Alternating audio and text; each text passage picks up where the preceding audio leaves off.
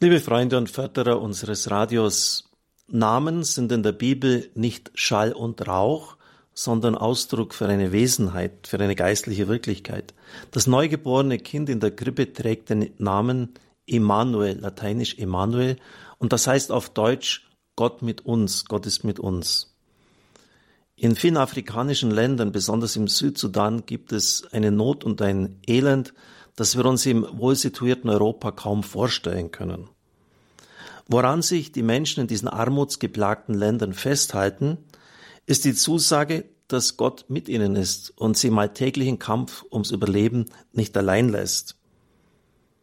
Ein Komboni-Missionar vom Beruf Bauingenieur, der seit 1984 mit Unterbrechungen in Kenia in Nairobi gelebt hat und gearbeitet hat, berichtet, dass 300.000 Menschen in Nairobi in menschenunwürdigen Verhältnissen leben. Die Armut, verursacht durch Landflucht und schlechte staatliche Politik, hat dort viele dramatische Gesichter. Trotz allem, so schreibt er, gab es ein Wort, das ich praktisch jeden Tag gehört habe.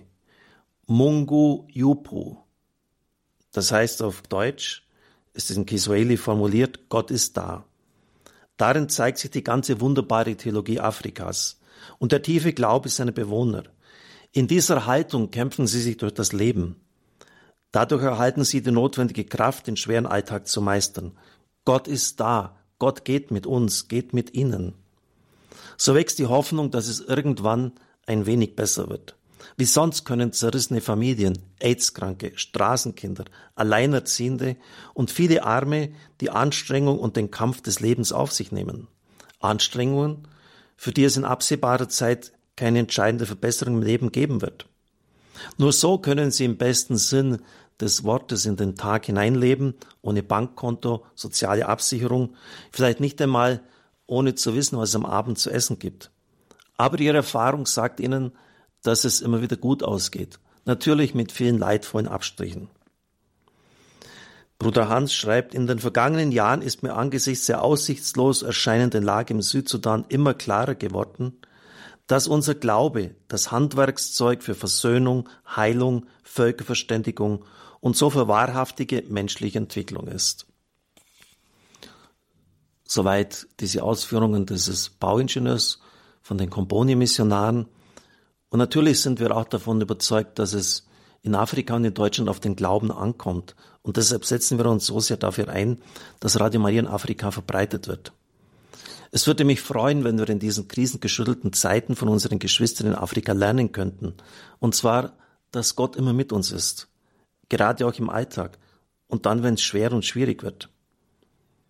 Fast immer machen jene, die sich für die Verbreitung von Radio Horeb einsetzen, die gleiche Erfahrung.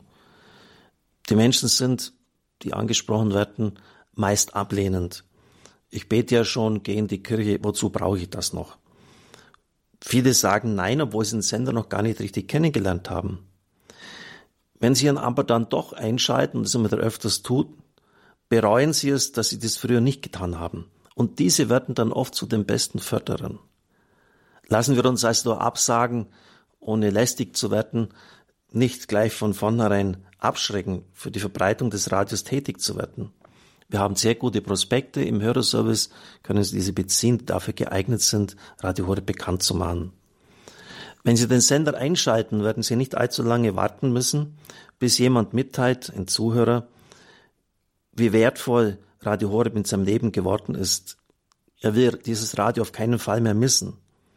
Radio Horeb ist ein wertvoller, unersetzbarer Begleiter des geistlichen Lebens geworden. Ich darf Sie zum Schluss noch um eine weihnachtliche Gabe bitten.